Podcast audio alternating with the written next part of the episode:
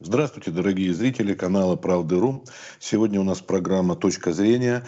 Меня зовут Игорь Букер, я ведущий, а гость у нас сегодня доктор медицинских наук, врач высшей категории, эндокринолог и диетолог медицинского центра династии Гончаровых Анна Георгиевна Гончарова. Здравствуйте, Анна Георгиевна. Здравствуйте.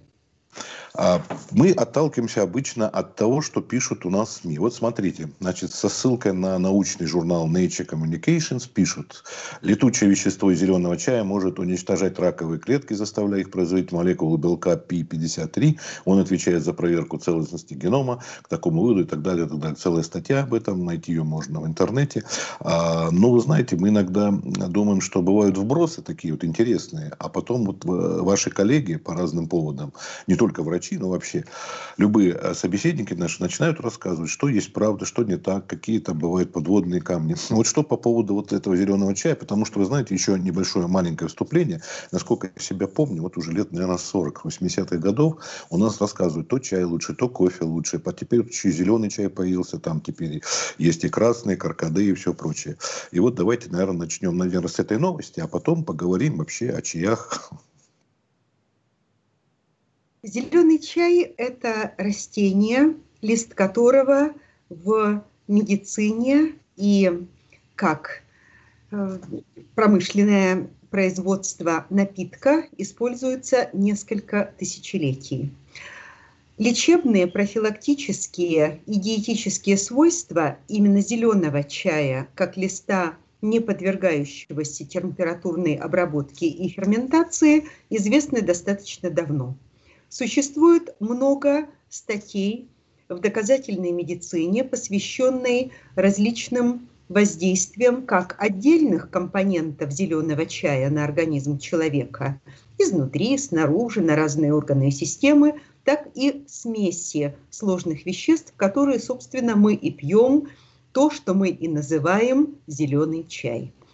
Интересно, что ингредиентный состав разных сортов зеленого чая тоже отличается, даже по содержанию кофеина, танинов и эфирных веществ, которые и обеспечивают разницу вкусов разных сортов зеленого чая.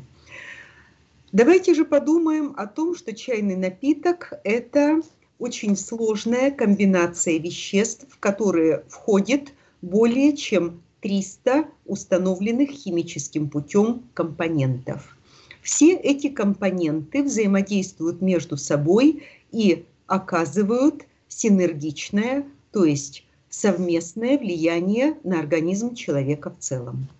Мы можем рассматривать влияние на клеточном уровне, и тогда мы говорим о том, что антиоксидантные свойства катехоламинов, танинов, эфирных веществ, некоторых других ингредиентов – обеспечивают стабильность клеточных мембран, защищают их от влияния вредных факторов среды, как внутренней, так и внешней, в частности, накопление и влияние радиации, электромагнитного излучения, стронция, того, что, собственно, влияет непосредственно на свойства клетки и на геном клетки, то, что предполагает к развитию неблагоприятных мутаций и может способствовать возникновению раковых клеток и прогрессированию раковых опухолей.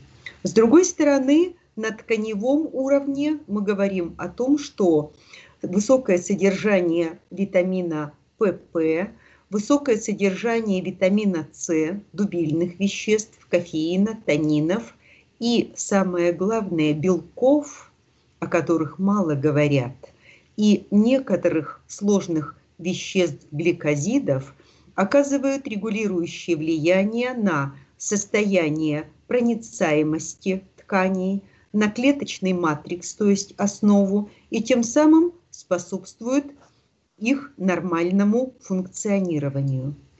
Если мы говорим об уровне регуляции систем, то желчегонная, мочегонная, Противоотечное действие зеленого чая общеизвестно. Общеизвестно выравнивающее действие, то есть у людей с повышенным давлением зеленый чай нормализует его в сторону снижения, а у людей с пониженным наоборот, способствует восстановлению сосудистого тонуса и повышает низкое давление. Мы понимаем, что на уровне слизистых дубильные вещества, танины и эфирные масла оказывают комплексное вирусостатическое, то есть останавливают развитие вирусов, бактериостатическое, останавливают развитие бактерий, вплоть до вибрионов холеры, нормализуют состояние микробиоциноза толстого кишечника человека, оказывают положительное влияние против размножения геликобактера на уровне слизистых желудка, то есть многогранность действия самого комплекса веществ зеленого чая достаточно высоко. Если говорить о противоопухолевом эффекте, конечно, зеленый чай не вылечит рак. Это смешно. Но как вещество, которое оказывает уникальное общеукрепляющее влияние на организм в целом, естественно, зеленый чай будет снижать риски развития опухолей, снижая количество мутаций, оказывая мембраностабилизирующее действие на каждую клетку организма в целом. Мы понимаем, что мы не можем рассматривать зеленый чай как одно вещество, то, которое способствует выработке белка P53 или иного или третьего. Достаточно серьезная группа статей, которые были посвящены уникальным противоопухолевым свойствам зеленого чая, была опубликована в Китае и Южной Корее еще в середине 20 века. О них как-то забыли, мало говорят и обычно говорят об ней словом, одной фразой об уникальных антиоксидантных и противоопухолевых свойствах зеленого чая целом. Мы понимаем, что зеленый чай – это напиток, который имеет дозозависимый эффект. Поэтому вспомним размер чашечек и чайника для заварки зеленого чая в странах Юго-Восточной Азии. Кто не пьет зеленый чай литрами? Маленькая чашечка на 50, а иногда на 25 миллилитров – для дегустации или чайной церемонии является той меркой, которая уже исторически выведена как доза зеленого чая, необходимого для комплексного общеукрепляющего действия на организм. Мы помним то, что в малых дозах лекарства может быть в больших дозах ядом. Поэтому дозозависимый эффект воздействия каждого из ингредиентов зеленого чая, а в первую очередь это касается танинов, эфирных масел, дубильных веществ, сложных гликозидов и некоторых других компонентов, конечно же, зависит от объемов. Поэтому занимаясь снижением рисков разнообразных заболеваний, не пейте зеленый чай литрами, не нужно пить его с утра до вечера.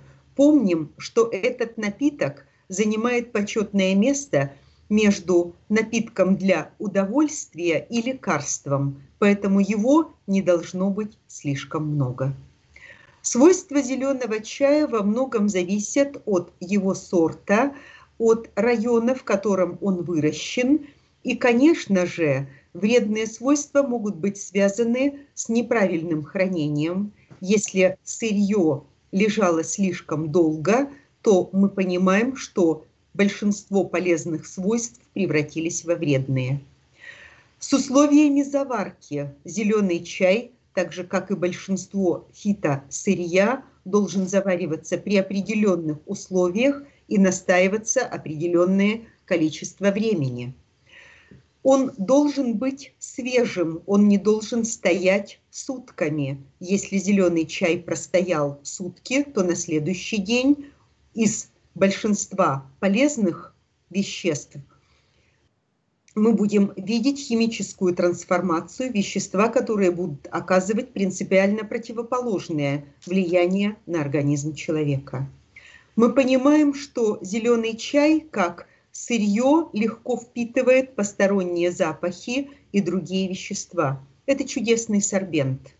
Поэтому если зеленый чай хранится рядом с другими веществами, которые имеют высокую испаряемость, если рядом на складах хранятся продукция бытовой химии или какие-то другие, а, к сожалению, мы часто встречаемся со случаями неправильного хранения и транспортировки зеленого чая, то такой чай приобретет свойства тех товаров, которые хранились рядом с ним.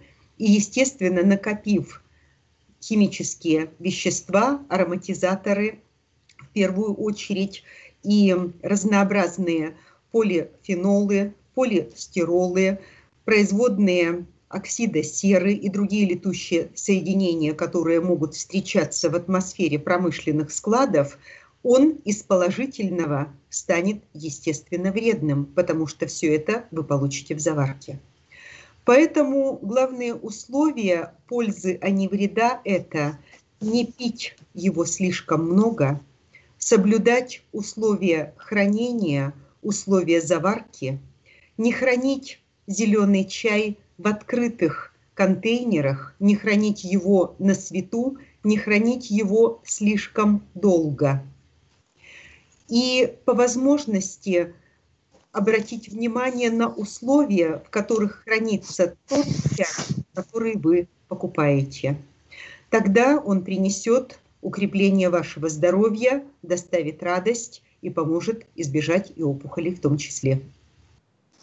Спасибо, Анна Георгиевна. А вот можете сказать э, по отношению к другим, чей уже очень много, не только зеленых, а черные есть там байховые, есть еще вот Аркаде а, и прочее, прочее. Э, вот по отношению к ним, э, там тоже есть же свои... Обратимся к Википедии, то чаем будет называться любое фитосырье, залитое кипятком и настоянное некоторое время для того, чтобы полезные вещества из этого фитосырья вышли в раствор.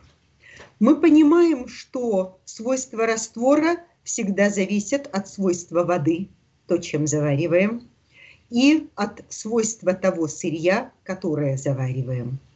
Поскольку в листьях черного чая и листьях зеленого чая содержится некоторая разная концентрация дубильных веществ, танинов.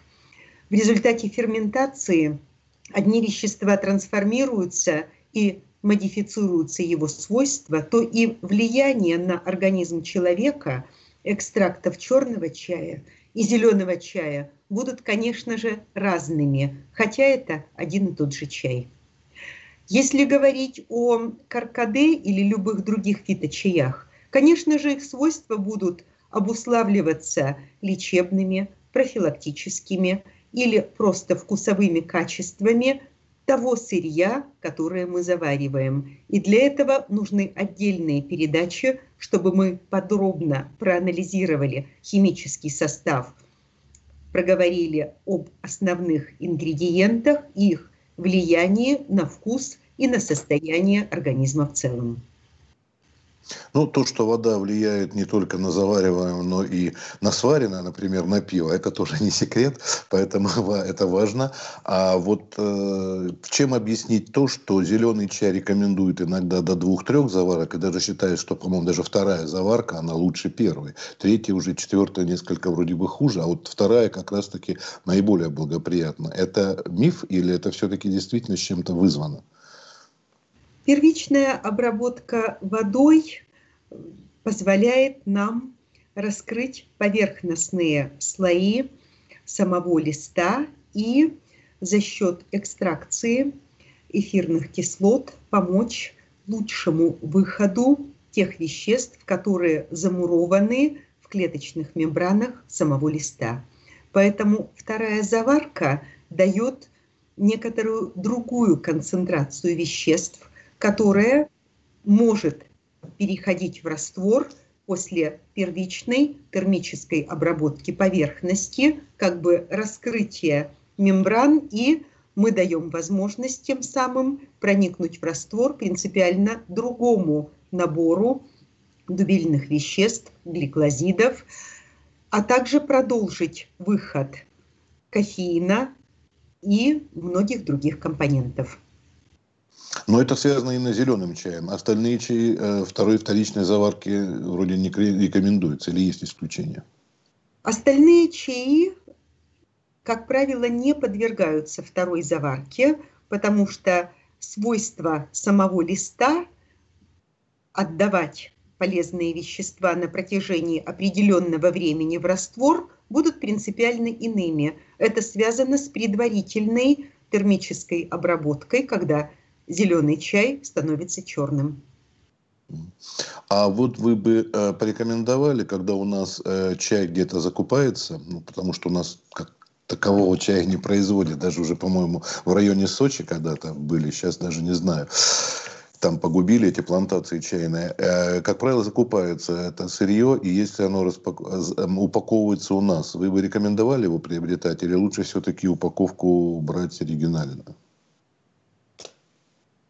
Если говорить о продукции чайной промышленности, то, конечно, сырье всегда собирается на плантациях, в гигантские мешки фольгированные емкости – которые маркируются датой сбора образцов и сортом чая. Эти огромные емкости поступают на чай-развесочные фабрики. И на самом деле абсолютно не важно, где находятся эти чай-развесочные фабрики. Поэтому любое сырье, которое уже в дальнейшем фасуется в пакетике или в баночке, или приобретает любой другой вид, дальше поступает на прилавки магазинов. А вот здесь самое интересное. Часть сырья лежит на прилавках магазинов годами, и никто не обращает внимания на срок производства этого чая и сроки его годности. Вот такой чай, который пролежал 2, 3, 4 года, не только не полезен, но может быть и вреден для здоровья, потому что биологически активные вещества чрезвычайно нестойки. Лист продолжает жить своей жизнью. Любой лист, сорванный с куста или дерева, когда опадает, он засыхает, желтеет, и даже если он прошел предварительную обработку, часть биологических процессов в нем все равно будет продолжаться, потому что это биоорганическое сырье. Поэтому обращайте внимание на те сроки годности чайной продукции, которая всегда должна быть указана на маркировке. Спасибо, Анна Георгиевна. Дело в том, что вы уже сказали, что чай – это и лекарство, а лекарства мы тоже знаем ограниченный срок годности, и нужно после этого периода окончания, нужно от них избавиться.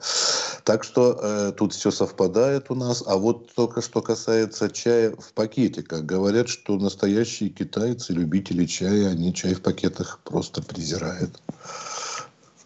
Чай в пакетиках – это одна из форм нашего уважение к нашему быстрому образу жизни. Да, это удобно, опустил, подержал, поболтал, выбросил, не нужно ухаживать за чаинками, не нужно проводить чайную церемонию. Но давайте подумаем и о психологическом эффекте чайной церемонии на организм человека – мы много внимания сегодня уделили ингредиентному составу и влиянию чая на организм, в частности на профилактику опухолей. Но еще в 80-е годы XX века была огромная серия работ, которая говорила о стрессе и скорости метастазирования злокачественных опухолей. А в каком нервном напряжении, с какими отрицательными эмоциями месяцами сталкиваются наши граждане. Независимо от работы, независимо от образа жизни, независимо от достатка. И может быть заваривание чая в чайнике и чай с вареньем, как мы пили в детстве с нашими бабушками и дедушками, и будет компонентом психологической разгрузки. А чай в пакетике по-быстрому в офисе, проглотил, не заметил что, не заметил как и принялся работать дальше. Это два принципиально разных ритуала, которые несут принципиально разную эмоциональную окраску, а следовательно и разное влияние на организм в целом. А чай как лучше пить? Э, очень горячий крутой кипяток или все-таки лучше подождать? Дело в том, что это я спрашиваю не потому, что есть такие уникальные люди, которые просто крутой кипяток потребляют. Там, говорят, эмаль зубная может портиться, еще что-то. Не всякий способен обжигать свой пищевод. Но в целом, как, э, как врач, как диетолог, эндокринолог, как бы вы рекомендация ваша в этом отношении? К сожалению, чай который имеет очень высокую температуру, во-первых, лишается некоторого количества полезных веществ, а с другой стороны, термический ожог слизистой пищевода, это доказано, приводит к повышению риска развития рака пищевода. Это серьезное заболевание. Поэтому давайте пить чай приятно горячей температуры, в среднем около 70-80 градусов. Та температура, которая приятна для вас, но не является обжигающей и является оптимальной температурой для употребления чая. Все слишком горячее вредно. Вот то, что касается каркаде, его и холодным приятно пить, и сахаром, без сахара, там, без других там добавок. А вот что касается вот этой мода, что ли, на айсти, на холодный чай, или это тоже какая-то своя польза есть? Зеленый чай как раствор, черный чай как раствор может применяться как в горячем, так и в холодном виде. Мы понимаем, что температура напитка влияет на интенсивность обмена веществ в организме, на термические реакции, поэтому пить ли вам горячий или холодный, выбираете вы. Я против очень горячего, очень холодного и газированных типов напитков чая.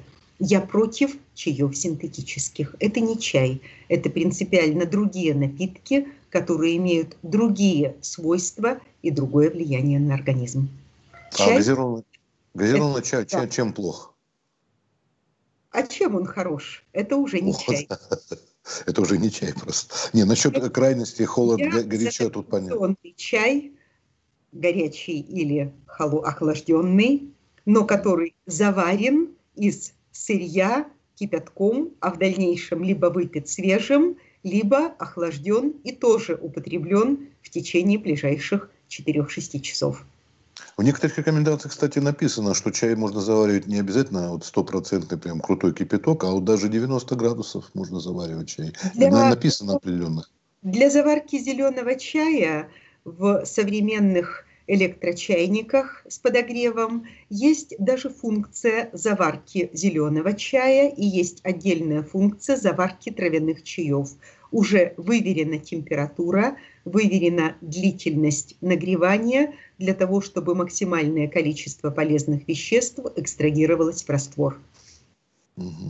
А вот есть момент употребления. А некоторые э, диетологи в том числе говорят, что лучше во время принятия пищи не запивать, а другие говорят, что лучше это проделывать после, когда принимаешь пищу. Как лучше? После того, как поел, или через какое-то время употребить тот же чай, или вот раньше там в прикуску с чем-нибудь, с бубличком. За 15-20 минут до еды желательно выпить несколько глотков чистой воды для того, чтобы подготовить организм к приему пищи и обеспечить синхронность работы всех отделов желудочно-кишечного тракта. Пить или не пить во время еды зависит от индивидуальной особенности секреции слюны и пищеварительных желез у конкретного человека – у одних людей, если сказать по-простому, слюны много, и они никогда не запивают даже сухую корочку. У других людей, у которых слюны мало и снижено количество секреции желудочного сока, возникает необходимость запивать то, что они едят. Запивать лучше простой водой, если вы чувствуете, что пища для вас сухая и не хватает слюны. Чай это самостоятельный напиток, который лучше пить через некоторое время, 15-20 минут после окончания основного приема пищи, для того, чтобы, если мы говорим о фиточаях, например, чае из зверобоя, чае из чабреца, чае ромашка, чая мята или комбинированных, или тот же каркаде, мы могли усилить или ослабить, или изменить процессы пищеварения в каждом конкретном случае. Черный и зеленый чаи для пищеварения в обычной жизни считаются нейтральными, поэтому могут употребляться примерно в это же время просто с целью удовольствия или же необходимости увеличить количество жидкости в организме. Анна Георгиевна, а вот насчет употребления чая утром, днем или вечером, это также индивидуально? Пожалуйста, пейте на здоровье. В любое Есть время, более когда есть желание. к комплексу танин, кофеин, и тогда они говорят, что после употребления чая они чувствуют сердцебиение и не могут их пить, но эта индивидуальная реакция встречается крайне редко. Как правило, мы все пьем чай с удовольствием в любое время суток. Употребление чая э, во время посещения сауны или бани, или хамама, что угодно, в общем, там, где температура. Да, конечно наш организм при посещении любых тепловых процедур активно отдает тепло. Для того, чтобы происходил обмен жидкостью, для того, чтобы максимально наш организм отдавал через поры вместе с влагой шлаки, токсины, происходило испарение, нужно, чтобы объем циркулирующей жидкости в организме поддерживался на одинаковом уровне. Поэтому, когда мы потеем, мы жидкость отдаем, ее необходимо восполнить. Поэтому пьем чай маленькими порциями и в течение посещения, и, конечно же, после. Температура такая же, как и обычно, я имею в виду чая. Да, конечно, мы пьем горячие чаи, холодные чаи. Во время посещения бань, саун и аналогичных термальных процедур жестко противопоказаны. Ну, естественно, это, наверное, лучше делать все-таки без принятия какой-то пищи, да, только чай пустой. Или все-таки можно там хотя бы ложечку варенья или что-то, я уж не знаю, если человеку хочется. Чай с медом, чай с вареньем всегда являются традиционными десертами и часто используются точно так же и при посещениях бань и саун. Никаких особых противопоказаний нет. Если хочется, пожалуйста. Эти а, у нас, совместимы. Наши да, наша тема сегодня была а, заявлена по поводу чая, и а, от, отсылка была к вот последним новостям. А я вспоминаю, что даже уже несколько лет прошло, а что такое же было о кофе сказано, что, например, у мужчин даже помогало предотвращать а, рак, рак э, предстательной железы. Потом сказали, что у женщин тоже по женской части какие-то раковые. Это друг, немножко другая тема. Если вы не готовы, можем сегодня ее не обсуждать. Но вот там, видимо, тоже связано с какими-то фермами. Дело в том, что сами исследователи, они сказали, мы установили, что вот так произошло. Но почему и по какой причине произошло, мы пока не знаем. Нужны дальнейшие исследования. Кофе мой любимый напиток. Я могу о нем говорить много и разнообразно. И, конечно же, чай и кофе нельзя сравнивать. Это два принципиально разных напитка, каждый из которых имеет сложный многогранный состав. Состав имеет некоторые сходные компоненты, но большинство компонентов разнятся. Поэтому действия чая и кофе на организм человека разные. Мы не можем их смешивать. Да, мы понимаем, что и то, и то жидкость, но с таким же успехом мы можем их сравнивать и с компотом, и с молоком, и с любым жидким продуктом. Но мы понимаем, что они принципиально разнятся и, естественно, оказывают разное биологическое действие на организм.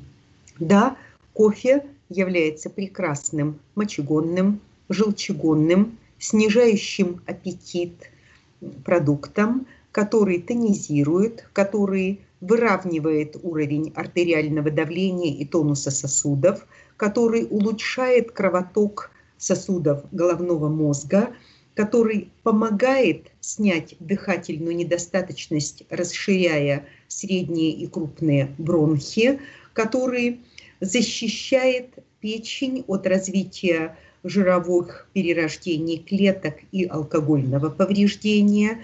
И многие-многие другие полезные процессы тоже связаны с кофе.